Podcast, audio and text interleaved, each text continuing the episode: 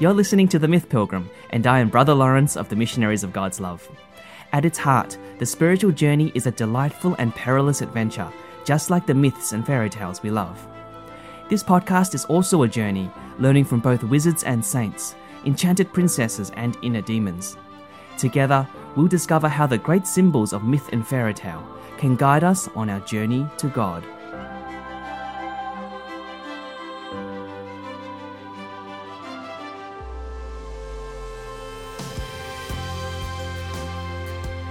Hello, everybody. Great to have your company again, and welcome to another episode of The Myth Pilgrim, where today we explore once again the beautiful image of the dragon.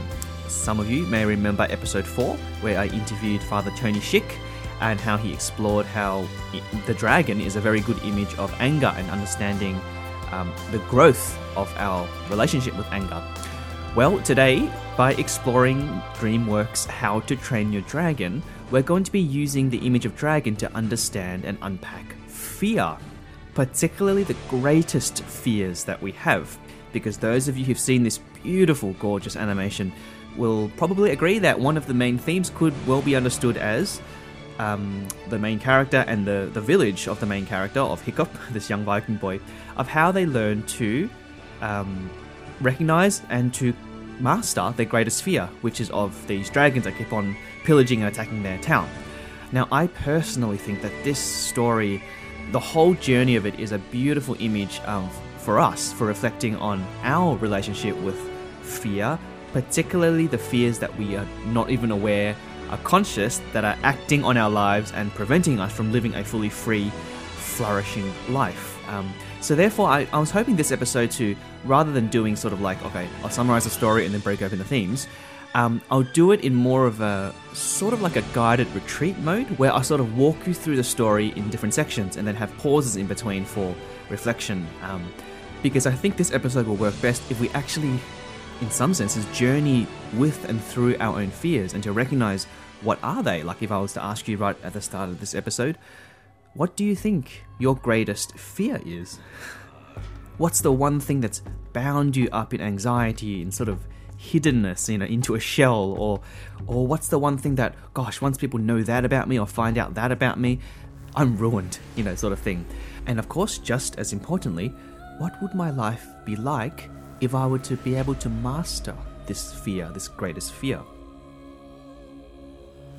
Now, if you are beginning to recognize some of those dragons in your life, you're in good company because a mega theme in the Bible, in the scriptures, in our faith, is very much characters learning to master their fear, to walk with God through their fears. You've got like Moses, who was raised as a prince, you know, glory and honor and wealth and everything. Who was who was terrified of speaking in public so much so he almost threw away his vocation as the prophet, as the deliverer. Then you've got your like great kings, you know, like King Saul, who was just like paranoia.com, you know, people people favoring King David over him and him pretty much losing his mind, going into a kind of a mental crisis, you know, trying to work out exactly how does he feel about this, about David. And then the list goes on and on. You know, like Peter, you know, first meets Jesus, away from me, Lord, for I'm a sinner. Okay, let's begin um, with the first little section of the story, uh, and then we will journey forth from there. A skinny, awkward uh, Viking boy named Hiccup lives in the village of Berk. Now, the village has been around for ages, but it has a big problem. It is always being attacked by dragon raids, who periodically come and steal all their sheep and cows and set things on fire. But while every other Viking around him seems hell bent on fighting dragons and heroism and exercising their brute strength, young Hiccup's strength lies in his creativity. He was much more brains than brawn, so to speak. Then, during one particular nighttime dragon raid, uh, despite being told to run inside because he's too weak and pathetic to help out, Hiccup instead courageously hauls out one of his big mechanical slingshots, like he likes tinkering and making things. Um, and he and using it, he actually shoots down a Night Fury dragon from the sky. Now, the Night Fury were considered the most scariest and dangerous dragons of all because they shot plasma and they were so fast and swift you literally couldn't see them. So, this dragon, this Night Fury, lands in the woods some distance from the village. And then when Hiccup says he hit a dragon, no one believes him. Instead, his father, his name's Stoic, also the chief of the village, is disappointed at his son for getting in the way and making a nuisance of himself and signs him up instead for uh, dragon fighting training because, as I mentioned, vanquishing dragons is an all consuming activity in the village of Stoic, and even the initiation towards manhood was determined by whether a young person, a young man, could actually uh, ceremonially kill a dragon in front of other people. Yeah, so Stoic the chief signs his son up um, for training, and so Hiccup, along with a ragtag bunch of peers, including his childhood sweetheart Astrid, who wants nothing to do with him, they begin learning to fight dragons. In the meantime, Stoic sets out with a bunch of his strongest men on a voyage to go and look for the fabled dragon nest, figuring that if they destroy the nest, they can put an end to this dragon village war once and for all. Okay, so a brief pause here just to reflect on what we have just read. Consider how the entire town's existence, their life, is built around the fear of these dragons, right? Like, it's the it's the one thing that's keeping them from thriving as a community. They worry about the next attack. They plan for the next attack. You know how to find the dragon nest and so forth. School, as far as we can see from the movie, is all about recognizing dragons, naming them, and knowing their weaknesses and so forth. So while this village still fears these dragons, it binds everyone up and they become sort of obsessive, all consuming about them. They can't even imagine what life could look like if there was no dragons limiting them. You know, the fact that they could be great explorers, uh, farmers, craftsmen, you know, uh, astrologers even. So it goes with fear in our lives. Because often we're so used to living with a fear, we don't even realize how much it's consuming and structuring the way we live our lives you know, I can share a little bit vulnerably here in that despite the fact that I'm doing now a public podcast, I had terrible, terrible social anxiety for many, many years. And even now, I'm not out of the woods yet, right? Like, I mean, I learned social skills, I learned self knowledge, kind of working out my triggers, all that kind of stuff, which is really important. But for a long time, even when someone invited me out to a party, you know, just a casual party, no expectation, no no leadership or anything, I would almost literally walk around in circles going, I should go, but I don't want to go. But, uh, you know, I've got this other work, this creative art stuff I can do at home, which I much prefer. But then at the same time, you know, I should reach out and grow and be courageous. And I was like, ah, la, la, la. this whole all consuming thing until I worked out, until I recognized, okay, underneath social anxiety is something else about being discovered as being flawed, about being weak. Okay, now this is a whole other episode I can talk about this journey, but I raise that example just to um, illustrate how fear can actually bind and in many ways cripple um, how I interacted with the world, um, how I engaged with work, with colleagues, with meeting new people, with my sports club, etc., etc. So, dear listener, all of this is to help um, frame the question back to yourself. What is your dragon? What is the worry, the anxiety that consumes you so much that it may actually structure and frame your life in such a way um, that you've become used to that could otherwise be quite different, quite unrecognizable even.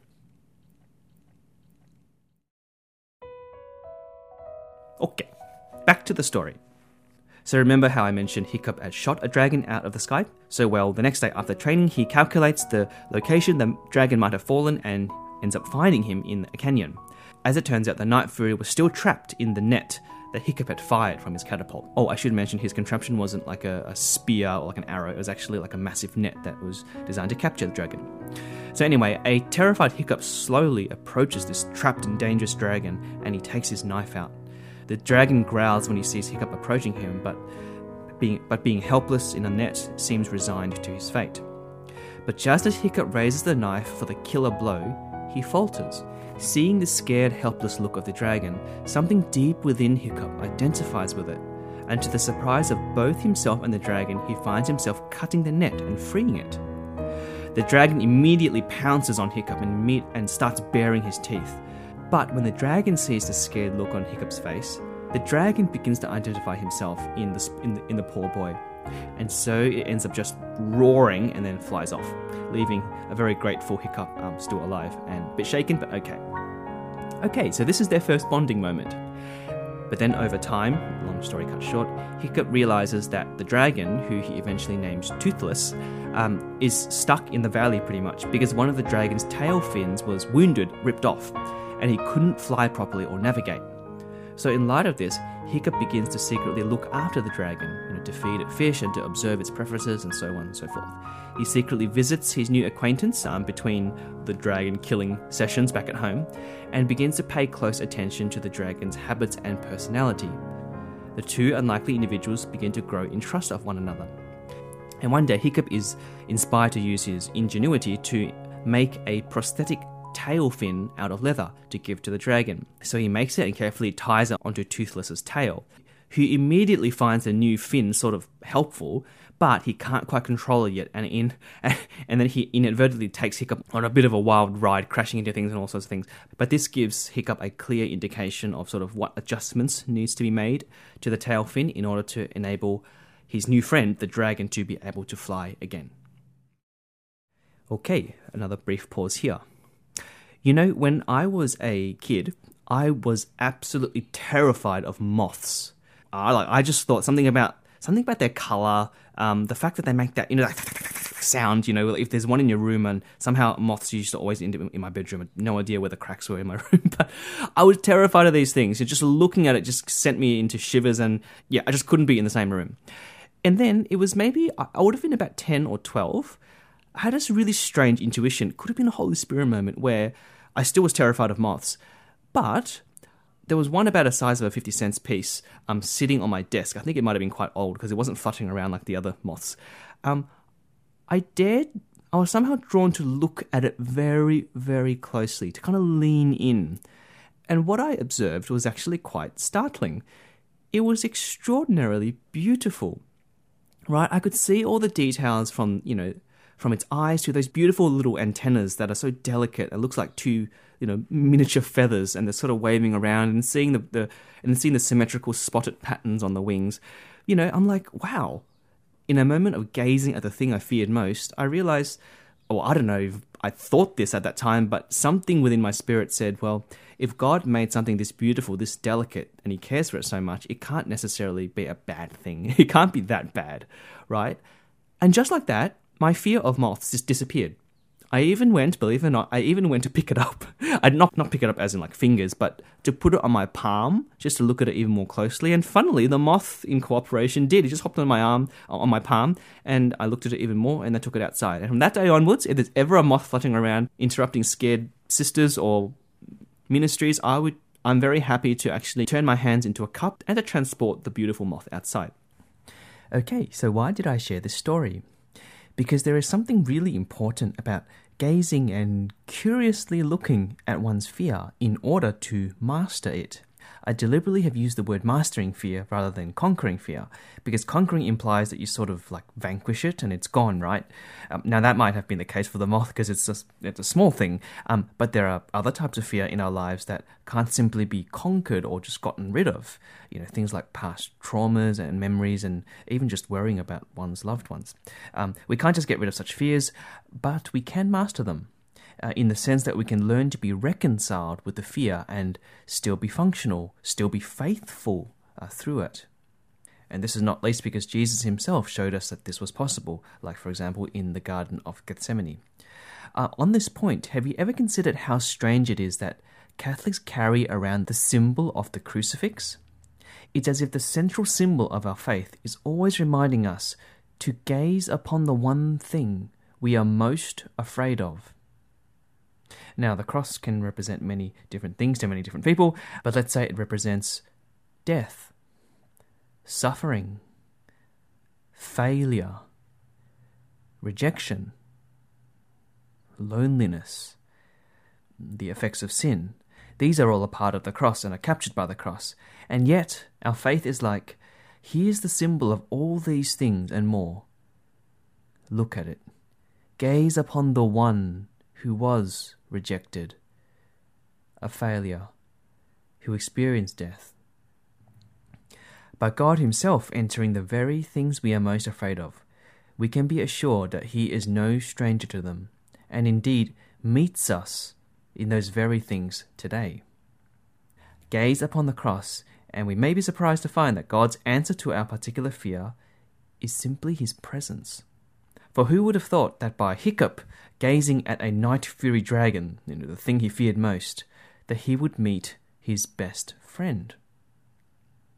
And further, gazing into our fear can reveal profound truths hidden in that fear, things we otherwise simply wouldn't see when we're sort of preoccupied with running away from fear.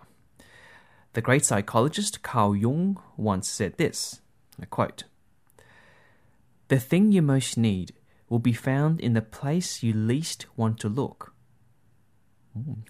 I'll repeat that. The thing you most need will be found in the place you least want to look. Uh, like that example I raised earlier about being socially anxious, it was only when I began to look into my fear and with good support around me to revisit sort of past scary scenarios did I discover the real treasure hidden in that fear. And that was me realizing that being imperfect didn't actually make me less relatable to people, but in fact more relatable.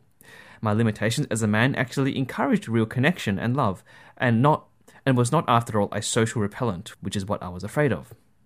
When I realized this truth, my crippling social fear began to dissipate, and I could slowly learn to expand my world again with this newfound truth.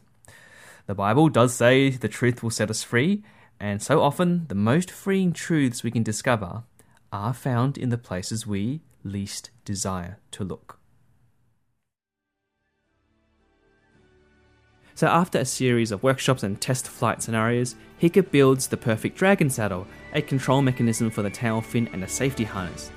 Then, there is a magnificent sequence in which Dragon and Boy do a full test ride leaping off a cliff. And in this beautiful maiden flight sequence, which takes them soaring into the clouds, across the seas, and in between mountains, they learn to trust one another. For even Toothless, the dragon needed to learn to fly again with his new prosthetic tail fin. And of course, Hiccup just needs to learn how to fly a dragon, period, because no one in their history has ever thought of doing something that crazy.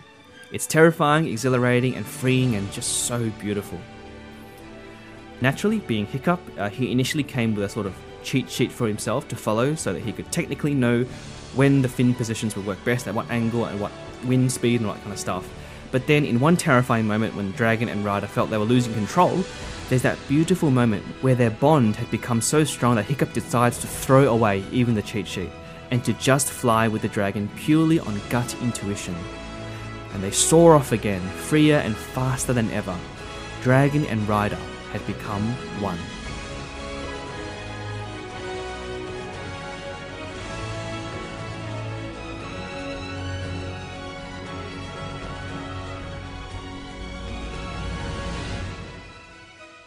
A small detail to add to the story here is that through a series of slightly complicated events, um, Hiccup manages to convince his childhood sweetheart, Astrid, for a ride upon Toothless. In what would be equivalent to Aladdin's whole new world scene, the dragon boy takes his princess on a romantic ride. And in that time, she is able to let go of her own prejudice towards dragons and also her prejudice towards the skinny Viking boy Hiccup. They fly on serenely for some time, simply enjoying the scenery, and for the first time, each other's company.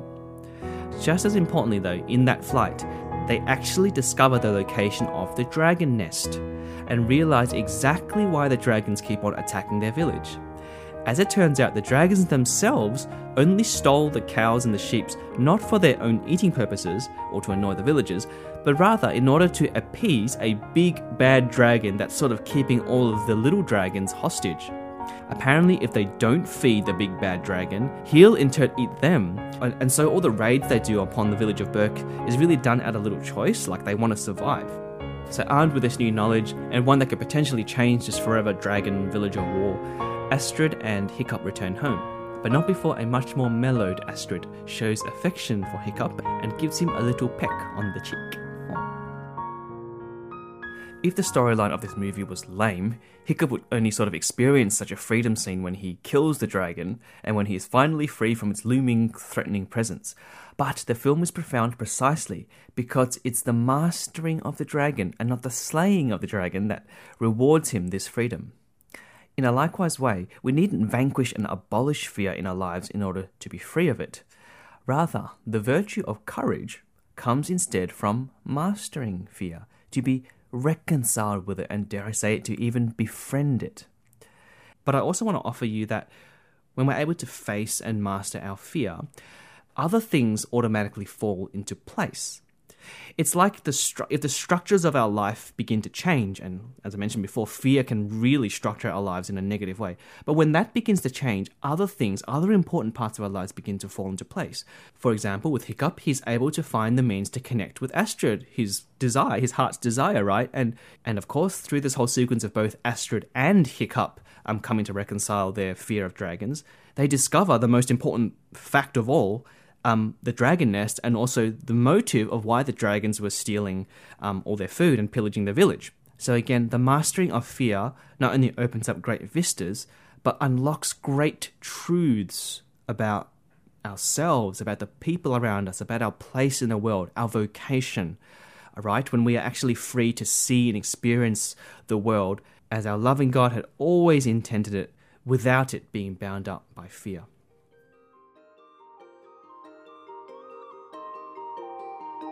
If you're enjoying this episode of The Myth Pilgrim, do consider sharing it with your friends so that we can together encounter God veiled in our favourite tales.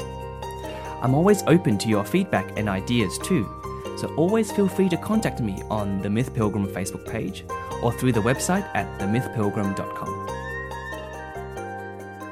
Okay, so the final part of the story. So Hiccup's dreaded uh, dragon killing ceremony day arrives, um, but through his obvious conscientious objection to doing the deed, uh, he creates a bit of a drama, which eventuates with Toothless suddenly appearing on the scene. Naturally, this freaks everyone out, especially Dad, who chains poor Toothless up. Um, so Hiccup tries to explain that dragons are not evil and they only attack us to feed the big bad dragon, but in doing so, he actually lets slip um, that Toothless had taken him and Astrid to the dragon nest. And so Stoic, in aggressive Viking fashion, uh, was like, ah, let's go and destroy the nest. And Hiccup's like, no, you can't do that. Um, but Dad loads Toothless onto a ship anyway and sets off with his uh, band of warriors. There's a big battle as to be expected at the at the dragon nest, but Hiccup and Toothless save the day because they are armed now with the weapon that neither dragon or Viking possessed, the bond of friendship. A victory is won and the big bad dragon is defeated. But though Hiccup actually gets wounded in the battle, the entire village is in debt to both the boy and his dragon, because through their friendship, the two sides of the war are now reconciled and exist in harmony. The final shots of the film show the dragons and mankind living, playing together, flying together, in a freedom that neither side had ever thought was possible. Okay, so that's the story. Uh, the final reflection I'll leave for you is that our journey of mastering our fear doesn't just benefit ourselves. It has a ripple effect, a ginormous ripple effect on our communities, and enables us and equips us to inspire and guide others on that same journey. So, the practical pilgrim exercise for you is quite simple. It's sort of based on hopefully the reflections you've already been making as you've journeyed through Hiccup and um, Toothless's journey today. And it's simply to write down what could life look like if I could master the fear of X. Y, Z, you know, however many. Maybe start with one, start with your big fear, you know, and invite the Spirit of God into this process. You know, where the Spirit of the Lord is, there is freedom, the scriptures tell us. To live free and flourishing Christ like lives that make even the beautiful soaring dragon scenes um, pale in comparison. okay, so I'll leave that exercise with you, and I'll certainly keep you all in prayer as you go on this really important uh, but very rewarding journey. Until uh, next time, journey forth, take care, and God bless.